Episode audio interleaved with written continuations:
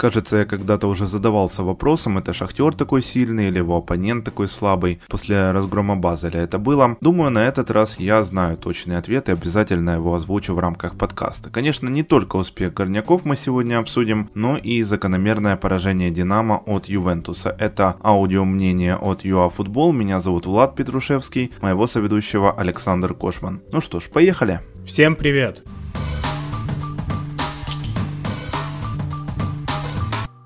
Да, конечно, вряд ли кто-то мог представить, что у Шахтера будет аж 7 очков в такой группе и после пяти туров, но давайте разбираться спокойно обо всем по порядку и начнем с составов. Традиционно, меня разве что Коваленко удивил с первых минут, а Морайс, как мы знаем, очень быстро уступил место на поле Дентинью, и спасибо за это отдельное Рафе Варану. Сарказм. Причем Жуниор вылетел до конца года, ну прям вообще прекрасно, и Дентиньо на этом фоне, естественно, никто зимой не отпустит, даже не думайте. Что я скажу в целом по игре? Начну с Шахтера, потому что отдельно будем уделять время Реалу. Неплохой, качественный матч в тех реалиях, в которых это возможно. Естественно, с акцентом на контратаке, какое-то везение, потому что два гола так и было забито, плюс э, сыграли замены. Если говорить по каким-то изменениям и потому, что Каштру привнес именно в этот отдельно взятый поединок. В первом матче Реал хоть и бестолково, но все-таки зажимал Шахтер высоким блоком, поэтому в Киеве Каштру сделал определенные выводы и линия обороны Шахтера на 5-10 метров, по-моему, приподнялась к центру поля и стало полегче, ибо у Реала прессинг работает исключительно эпизодами, это тоже нужно понимать. А приятно, что поняли, позиционно атаковать с таким соперником такого класса сложно, и за владение они даже не боролись. Спасибо.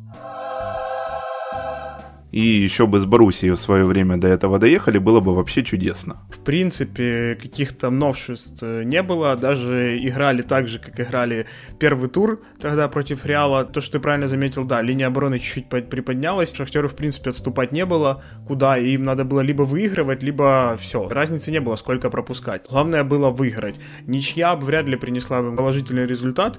Конечно, лучше, чем ничего, но все равно. Что касается матча, и я немного по персоналиям пройду году Витао, Бондарь и Трубин. Средний возраст у них всего 20 лет. Невероятно круто, что эти ребята играют в Лиге Чемпионов. Понравился больше всех Витао и Трубин. По поводу Витао, как только пропал Кривцов с радаров, то центр обороны стал более мобильный. То есть стал более быстрый. Витау, в принципе, успевал за всем, что происходило в штрафной, хотя он не является игроком основы, это первый момент. А второе, Бондарь, который с Кривцовым чувствует себя как-то зажато, наверное, в этом матче был чуть лучше, чем обычно, не идеально, но лучше. По крайней мере, не было вот супер грубых ошибок, они были, но не супер грубые. По Трубину скажу, наверное, такую вещь, что, во-первых, это супер достойная замена сейчас пятого, и это уже не голословные слова, но это реально просто с каждым матчем все лучше и лучше, и каких-то диких ошибок нет.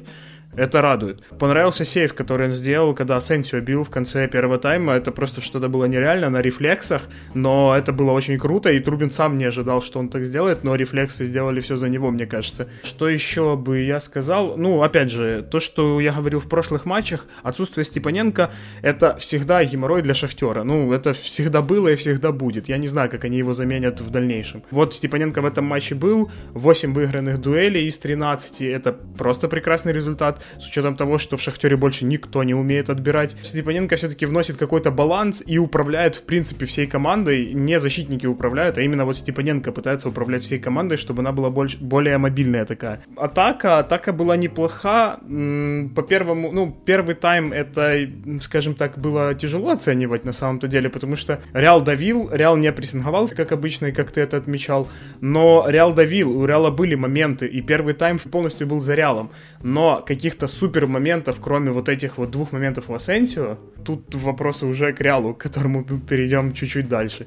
Ну и Соломон, который является реально экспертом просто по мадридскому Реалу, забил два гола, в той встрече забил гол, в этой встрече забил гол. Ну и, конечно, по Реалу давай отдельно. На всем этом белоснежном фоне у наших команд просто образцовый порядок, я даже не знаю, как еще по-другому сказать. Что увидел лично я? Вся острота исключительно через пасы Модрича в разрез и без бесконечные навесы с флангов, эти около 20-25 было, да. Эдгар Искорка, да, но она быстро погасла из-за Степаненко, благодаря Тарасу. В защите полный... Хайпанем немножечко проходной двор, без капитана по имени Серхио Рамос и банально, но у Варана, конечно, 4 результативные ошибки, начиная с прошлого сезона ЛЧ. А это на секундочку 14 матчей. Рафа лидер по данному показателю.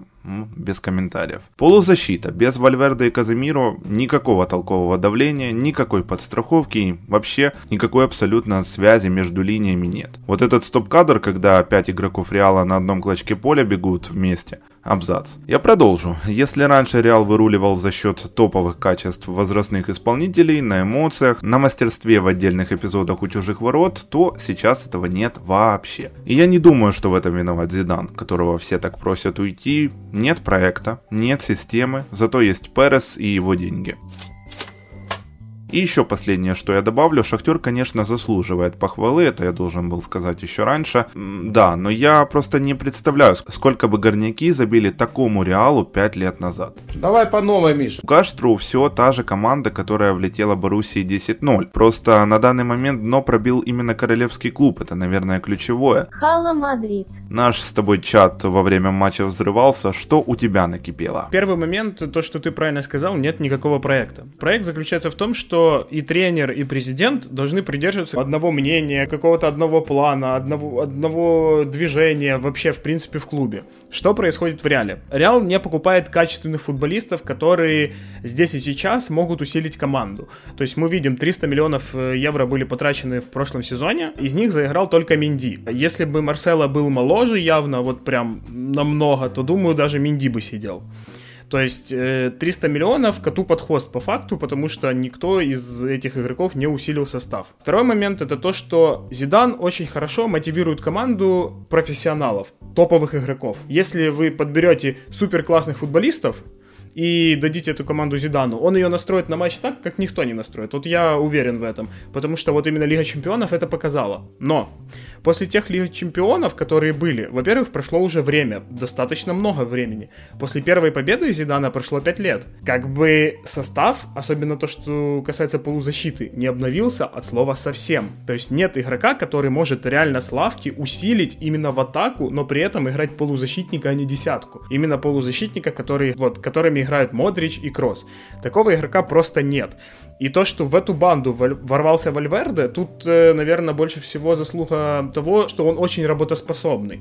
И он может заменить любого из этих игроков, но он заменит в качестве отобрать мяч и, ну, может быть, развить атаку. Это в лучшем случае. Других каких-то качеств, там, сделать тонкую передачу, нет. Развернуть как-то круто атаку, то тоже нет. И получается, что у Реала нет человека, который может усилить это. Соответственно, надо было покупать в центр поля кого-то. В центр поля не был не приобретен ни один игрок. Ну вот просто ни один. Вернули Эдегара, но Эдегар играет реально выше. И пока его не переквалифицировали еще. Это вот такая же ситуация, как э, с Коваленко. То есть его надо либо опускать ниже, либо он, скорее всего, опять же не заиграет и будет вторым Иска. То, что творится вообще в реале, мне лично максимально непонятно. Все игроки возрастные, ну, практически все, особенно если мы берем полузащиту, нападение, опять же, центр обороны, это касается Рамоса.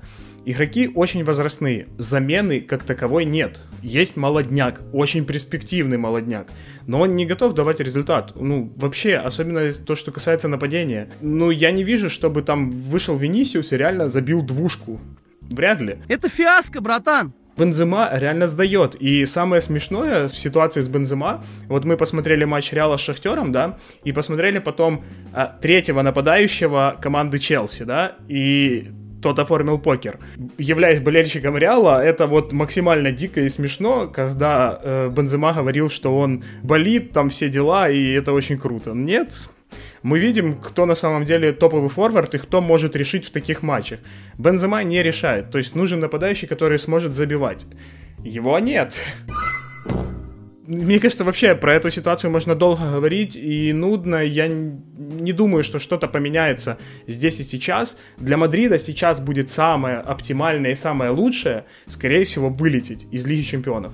Потому что если они сохранят место в Лиге Чемпионов и пройдут дальше, соответственно, Зидана не уволят. Все это прекрасно понимают. Почему? Ну, кризис был там действительно месяц-два, скажут. Ну, бывает, ну, что игроки возрастные, там, прошел такой период там или еще что-то. Это такая история, которая через полгода забудется по факту. Если Реал вылетает в Лигу Европы, то это уже закрепится. Соответственно, зная Переса, он выгонит э, Зидана, и ему будет все равно, что он выиграл, и это произойдет будут перетурбации, будут, э, скорее всего, пересмотрены контракты с какими-то футболистами, такими как Модрич, Рамос, Бензема. Нужно ли продлевать с ними вообще контракты? Может, надо строить другую команду? И это был бы самый правильный путь на самом-то деле. То есть вот такие моменты начнутся, и это сыграет только в положительную сторону, как мне кажется. Digitalization. Вот можно сравнивать э, ту же Барселону, которая перетерпела кризис, вот этот вот после Баварии, 8-0, или, ну, да, вот, и после этого, 8-2, извините, вот, и после этого сразу начались перетурбации полностью. Пришел новый тренер. Новый тренер увидел, что, что не работает, кто не играет, кто сильно ленивый. Начал ставить молодых молодые начали показывать, что они хотят бороться и хотят э, вот просто действительно рвать футболку за этот клуб. Прошло три месяца, и, в принципе, Барселона, вот если мы поговорим особенно про матч с Ференцварышем, это была та Барселона, которую все помнят. Вот очень похоже.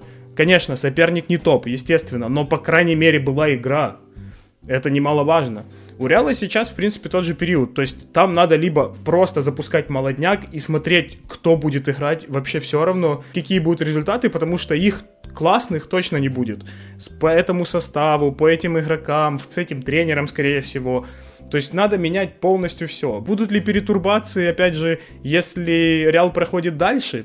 Скорее всего, нет. Реал Лига Европы или вообще не выход, что, скорее всего, для Реала, возможно, даже лучше, потому что Лига Европы это сильно стыдно. Будет вот прям идеально. Мне хочется изменений, мне хочется, чтобы команда заиграла, команда играла в современный футбол с нормальным прессингом, а не вот этим вот непонятно чем с э, игроками, которые действительно готовы сейчас бороться за футболку, бороться за то, чтобы выходить на поле в этой футболке.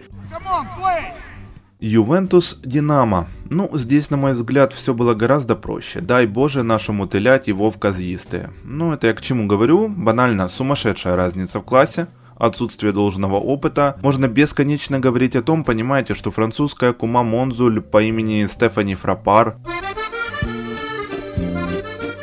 где-то что-то не увидела, офсайт или пенальти на Вербиче, но признайтесь себе сами, это бы что-то вообще изменило. Великолепный Кьеза бы все равно забил еще раз, пробил Бущана, отклеился бы от Миколенко снова. У них там такая заруба была, кстати, что они уже после первого тайма решили футболками обменяться. Интересно, достаточно такой интересный эпизод получился.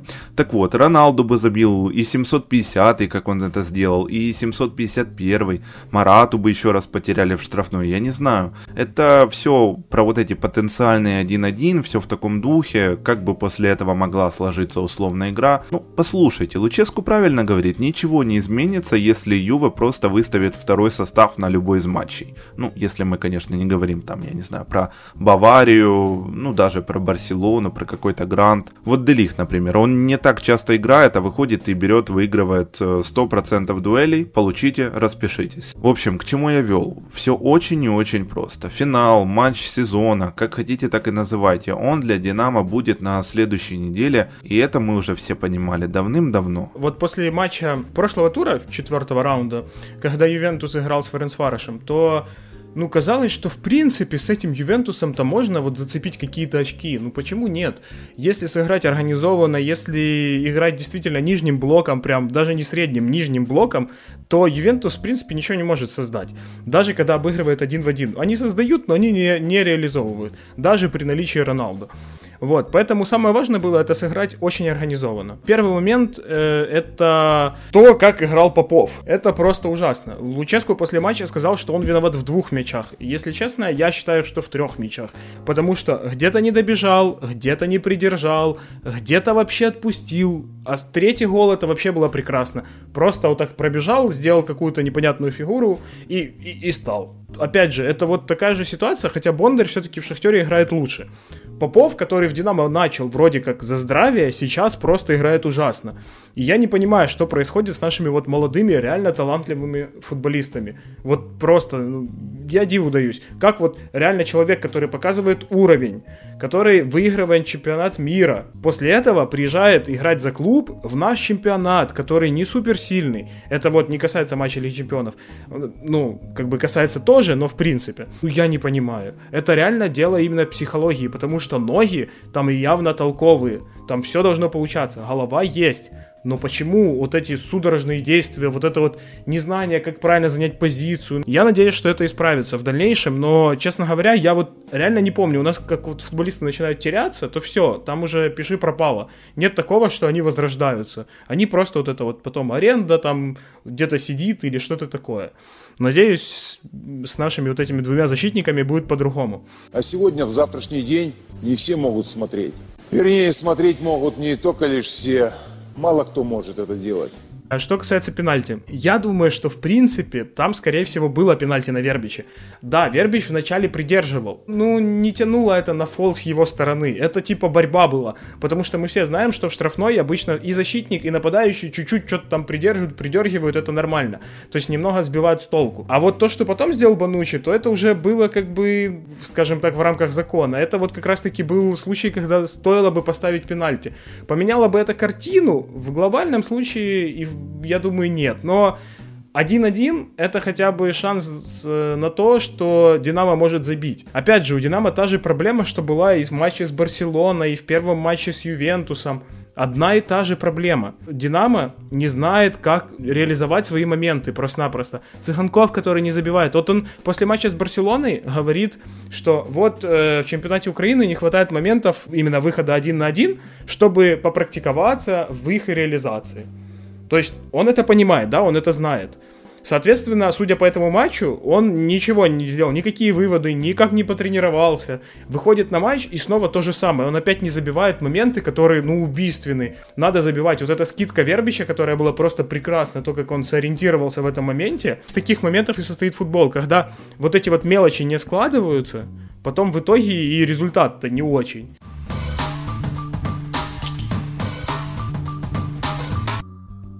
Что вообще тур грядущий нам готовит? Я, правда, еще добавлю, никогда прежде украинский клуб не побеждал дважды в группе команду из первой корзины.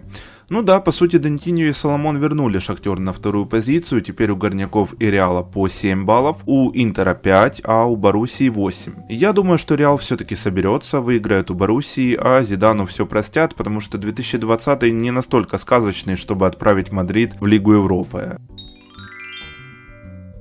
А Шахтер, ну Шахтер, я думаю, с мотивированным Интером почти не имеет э, шансов зацепиться как-то за результат. Группа классная у них вообще, все побили всех, круче расклады, наверное, только у РБ, МЮ и ПСЖ получились. Интересно там будет в шестом туре. По Динамо все однозначно. Мне кажется, дома нужно играть на победу с Фради и выходить в Лигу Европы. Все очень просто. Уже много об этом сказано. И я не знаю, что здесь еще нужно добавить. По-прежнему думаю, что у киевлян самые лучшие шансы на эту самую Евровесну среди всех наших трех украинских команд. Э, вот так получается вообще, да. Шахтер может не выйти с семью баллами, а Динамо может выйти с двумя очками, да, дальше. Кстати, я не могу не озвучить э, гениальный просто оскаровский сценарий моего коллеги Георгия Грошева, я процитирую. Реал занимает третье место и вылетает в Лигу Европы. Почетина меняет Зидана и выходит в финал. Они играют против Тоттенхэма, а Кейн забивает на последней минуте, ну, который Харри Кейн, вот этот самый из Ворскла, вы поняли, те, кто слушали наши трансляции с Егором. Я думаю, Нолан бы заинтересовался таким скриптом. Самая большая проблема в группе у Шахтера одна, что если выигрывает Интер и выигрывает Реал, то в принципе как будто бы ничего и не было. Как бы все вышли, те, кто и должны были выйти, те, кто не должны были выйти, не вышли, и на этом все. Получается, Шахтер вообще остается в неудел. Но я опять же повторюсь, что идеально в этой ситуации было бы для мадридского Реала, для Шахтера, естественно, чтобы Шахтер прошел в Лигу Чемпионов. Пусть проходят, они все равно, скорее всего, вылетят в 1-8 сразу. Ну, то есть это уже пройденный такой этап просто стабильности. 1-8, 1-4 это в лучшем случае. Но, скорее всего, в 1-8 разнесут просто. И любая организованная команда. То есть Мюнхен Гладбах очень хорошо это показал. Для Реала будет хорошо вылететь. И, опять же, перетурбации, э, замены, да, то, что ты отметил. Я не знаю, кто, при, кто будет тренером, не знаю, кто придет, но возможно, и скорее всего так и будет, это будет в пользу. Я надеюсь. Что касается Динамо, то да, у них вариантов никаких нет, они хотят в Лигу Европы, я уверен, ну, хотели в Лигу Чемпионов, но как бы в Лигу Европы то тоже было бы неплохо попасть, это все-таки деньги, деньги, которые летом или даже зимой дадут на трансферы, возможно, потому что, я думаю, за полгода вот сейчас Луческу уже понимает, э, кто будет сидеть, кого надо поменять, где усилить, это важно очень. Э, мы видели по первому матчу, что Динамо реально с точки зрения футболистов намного сильнее. То есть э, качество футболистов, класс футболистов сильнее, чем у Фради. Но команда Реброва очень организованная. Она это показала в матче с Ювентусом.